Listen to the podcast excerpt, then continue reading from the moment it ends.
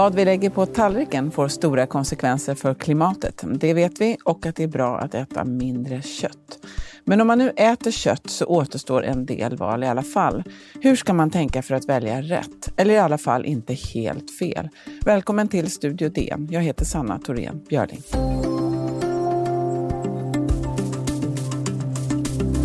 Ja, artiklar och reportage om vad vi ska äta för att vi och klimatet och världen ska må bättre blir ofta väldigt lästa. Just nu när vi i detalj kan se och mäta vad som intresserar läsarna så är det liksom tydligare än någonsin.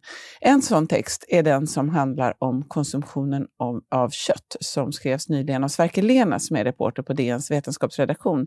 Honom har vi med oss här. Välkommen Sverker! Tack!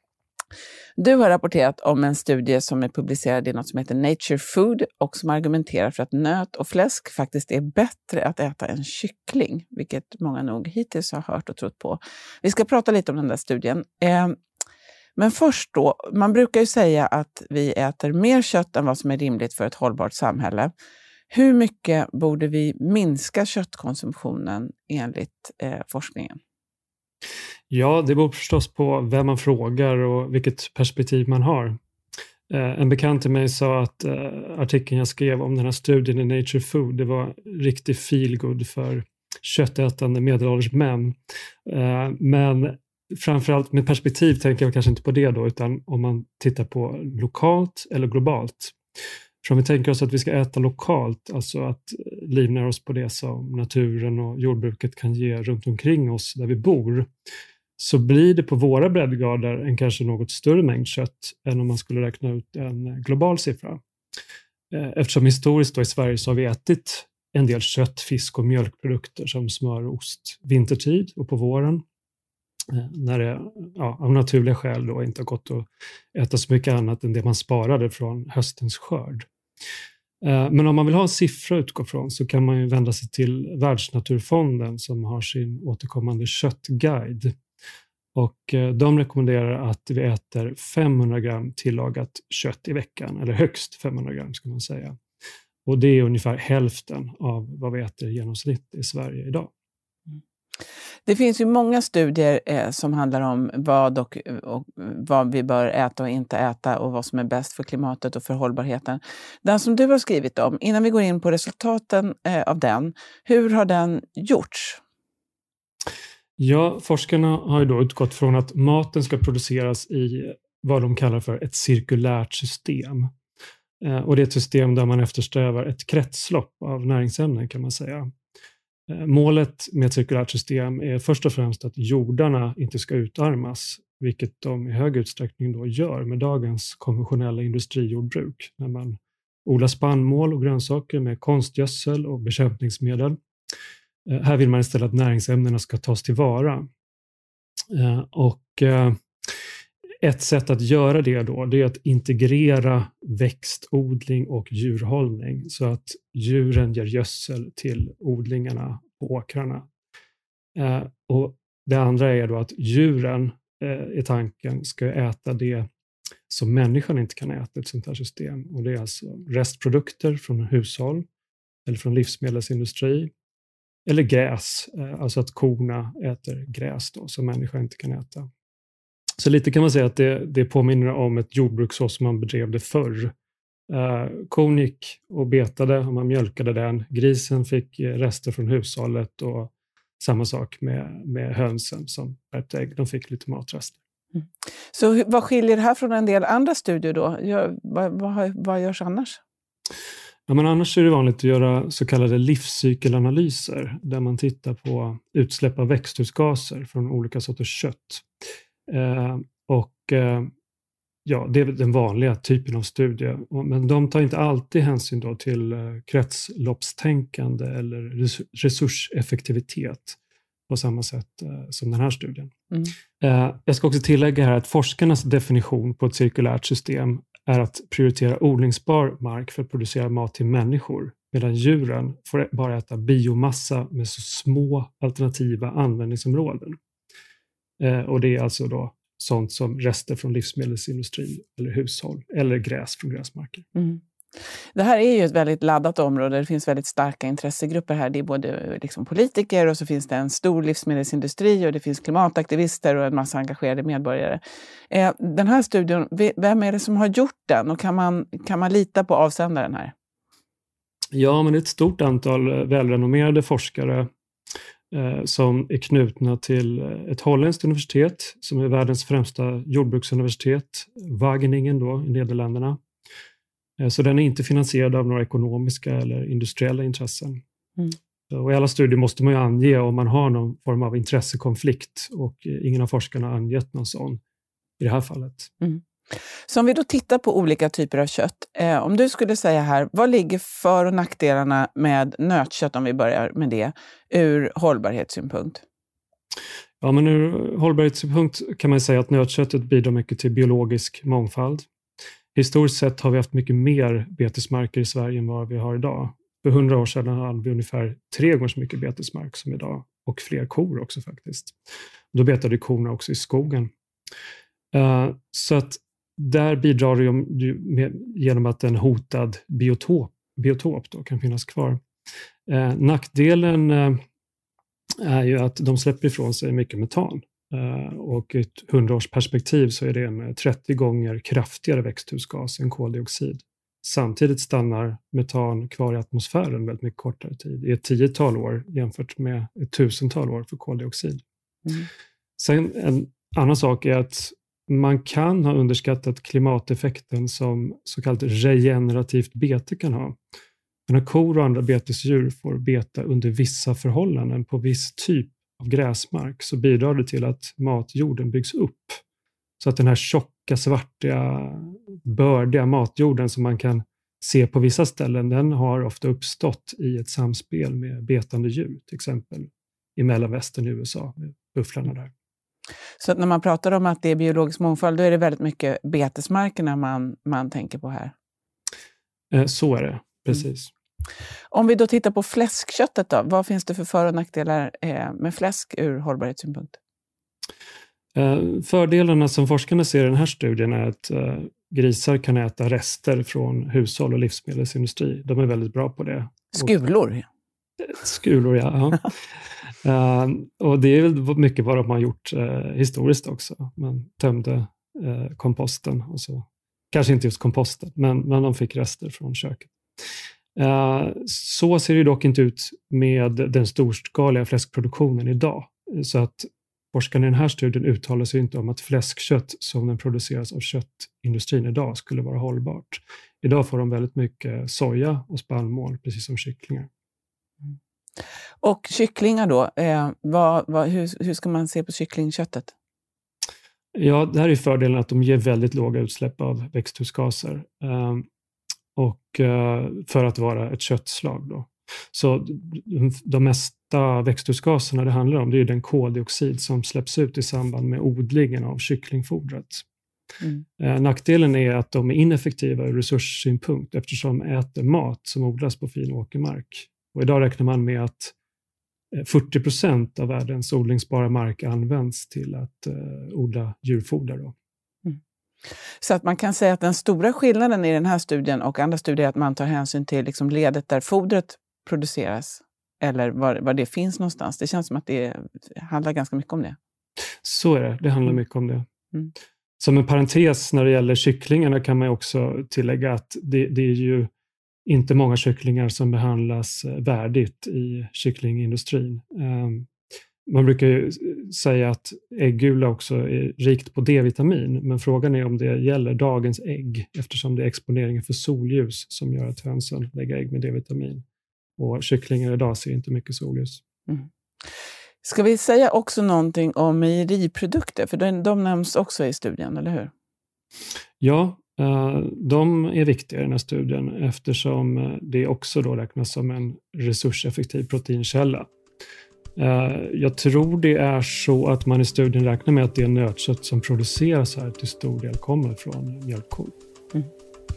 Vi ska ta en liten paus och sen ska vi prata mer om vad vi ska äta och inte.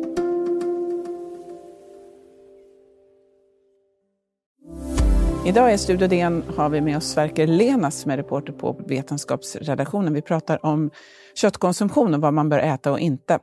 Eh, och vi pratar också särskilt om en, en ny rapport som handlar om att vi kanske bör äta mer nöt och fläsk än kyckling. Den här rapporten den handlar ju om Europa. Eh, varför är det där viktigt? Varför gäller inte slutsatserna hela världen? Och för att det är svårt att ta fram en global diet eftersom alla områden har olika jordmån och klimat. Mm. Eh, generellt sett är det lättare att producera spannmål och grönsaker i varmare klimat medan man förlitar sig mer på animaliska produkter ju närmare polerna man kommer. Ett extremfall är Grönland till exempel, där man livnärt sig nästan uteslutande på animalisk föda fram till den allra senaste tiden. Och det har varit hållbart på den platsen. Mm. Medan man äter då mer vegetabilier närmare ekvatorn. Och, och It Lancet, alltså den Eh, huvudsakligen växtbaserade Eat Lancet-dieten som den här studien som jag skrev om kritiserar, den var ett försök att ta fram en global diet. Men samtidigt tror jag det var så att när den lanserades så var man också öppen för att man skulle kunna behöva göra regionala anpassningar. Mm, det låter ju rimligt. Det ser ju väldigt olika ut minst sagt. Um, hur, I vilken grad handlar det här om då vad, hur det skulle kunna vara? Jag menar, vi pratar här om, om jordbruksmark och vad, vem som äter vad, eller vilka djur och vilka människor som äter vad. Eh, hur ser det där ut idag? Eh, handlar, används jordbruksmarken idag för foder eller, eh, eller för, för människor? Ja, alltså eh, 40 procent av, av jordens odlingsmark används till att handla djurfoder. Och eh, det menar ju forskarna bakom den här studien att det är inte är en hållbar siffra. Det, det måste man få ner. Eh, och det är i hög grad då foder till kyckling och gris eh, som man eh, odlar på den här marken. Men skulle man kunna eh, det kanske känns som att det är lättare att börja utfodra grisar med, med avfallsprodukter, som du säger, liksom det som människor inte vill ha. Eh, det, det verkar ju svårare att föda upp, att börja ge sån, den typen av mat till kycklingar, eller? Man kan inte föda upp kyckling ja, på avfall idag. Kycklingarna som används idag i uh, kycklingindustrin är ju framavlade för att växa oerhört snabbt. Och uh, det var ju den här broilern som kom fram eh, som man tog fram i 1950-talets kycklingindustri i USA som är förebilden för vår kycklingindustri här i Sverige idag. Eh, och de kan inte äta längre avfall, eller hushållsrester och eh, biprodukter från livsmedelsindustrin, utan de behöver vete och majs som eh, kolhydratkällor och eh, sojamjöl som proteinkälla.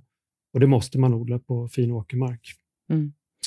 Eh, finns det några faktorer som är, av, som är av betydelse här som den här studien inte tar hänsyn till när man tittar på vad, vad, vad vi då egentligen bör välja? när man tänker på djurproduktion och storskalighet? Om, tar man hänsyn till, till andra saker som antibiotika eller hormoner eller transporter och sånt? Eller det här, det här handlar inte så mycket om den typen av faktorer? Eller? Nej, den tar inte upp så mycket frågor kring djurproduktion och storskalighet. Men generellt sett är det så att man måste ha mindre storskalighet i ett cirkulärt matsystem. För när man integrerar växtodling med djurhållning så blir det mindre enheter som är mer lika den traditionella bondgården. Eh, dagens storjordbruk handlar ju mycket om att få till monokulturer av eh, spannmål som man besprutar och konstgödslar och köttfabriker med tusen grisar under ett och samma tak. Mm. Och cirkulära matsystem blir också mer lokala, vilket man ser redan idag på de som försöker producera livsmedel på det sättet. Det är ju smågårdar som säljer sina produkter på bondens marknad eller i någon rekoring. Mm. Men vad, vad, tror du, Sverker, vad är det som gör att den här typen av artiklar eller information, den nästan alltid engagerar eh, läsare och lyssnare väldigt mycket. Vad, vad, vad, vad, tror du att det är? Vad märker du av i läsreaktionerna? Ja, det blir många reaktioner och en del starka reaktioner, men jag, jag tror att det handlar om att eh, det man stoppar i munnen blir en del av ens identitet och att eh, den information som går emot då, de kanske personliga ställningstaganden man har gjort som kan vara etiska eller miljömässiga eller hälsomässiga, att de uppfattas kanske som lite privata. Eh, och, uh, ja, och identitetsmässiga. Sen tror jag också att det, det, handlar om att många av de här frågorna debatteras ju ändå en hel del inom vetenskapen. Det finns idag ingen samsyn i forskningen kring vilket kött som är mest hälsosamt eller om kött överhuvudtaget huvudsakligen skulle vara farligt eller nyttigt. Eh, sen för det tredje så handlar det nog också om att köttet alltid har varit en statussymbol. Det, det är något som är dyrt eh, och eh, alltid när människor fått det bättre ekonomiskt så, så vill de äta mer kött om man ser till hur det har varit hittills. Det är den utveckling vi ser i till exempel Asien just nu. Mm. Så vad tror du, är, är folk mest, är de mer intresserade av vad som är nyttigt för, för den egna hälsan eller eh, vad som är bäst ur hållbarhets och klimatsynpunkt? Jag tror att bägge de intressena är ganska starka. Ehm, men det är möjligt att eh, intresset för den egna hälsan kanske väger över. Mm. Om man ska titta på eh, de ämnen vi skriver om på DN och vad som brukar väcka allra mest intresse. Mm. Det är ju väldigt svåra frågor det här. Det är väldigt många komponenter som du har berört här. Om man lyfter blicken lite då bara. Finns det några tumregler kring hur man kan välja sitt protein? Vad skulle du säga då? Ja, jag tycker man ska fråga sig hur det kött man äter har producerats. Eh, som vissa inom den här rörelsen för regenerativt jordbruk säger, att, eh, och då är det på engelska då, men it's not the cow, it's the how. Eh, hur, hur har den fått leva? Vad har den fått äta? Uh, har djuret vars liv är offrat för att få kött på tallriken behandlats värdigt? Eh, har det fått äta då artegen föda som det är anpassat för? Om det är en ko då är det gräs och örter. Är det en kyckling har den fått gå ut i solen och picka gräset. Och om den är gris har den fått böka jorden. Uh, och om man tittar på Världsnaturfondens senaste köttguide, då rekommenderar de en liten bit naturbeteskött på tallriken. Eh, det var deras sådär, främsta rekommendation. Och idag finns det ju nötkött som är naturbetesmärkt och det är möjligt att köpa nötkött från kor som är uppfödda enbart på gräsörter, mm. även om det fortfarande är en nischproduktion. Mm. Så vad skulle du säga, vad är bäst då? Det som är konventionellt och närproducerat eller det som är importerat och ekologiskt? Det där är ju också en fråga. Ja, eh, pest eller kolera man ska välja. alltså, det bästa är ju förstås det som är lokalt, eh, ekologiskt och om det är ett betesdjur, eh, ett djur som har fått beta gräs. Mm. Stort tack för att du var med idag, Sverker. Tack. Om du vill kontakta oss så går det bra att mejla till studiodn Kom också ihåg att prenumerera på Studio DN där du lyssnar på poddar så missar du inga avsnitt. Studio DN görs för Podplay av producent Sabina Marmelaka, ljudtekniker Patrik Miesenberger och teknik Oliver Bergman, Bauer Media. Jag heter Sanna Thorén Björling.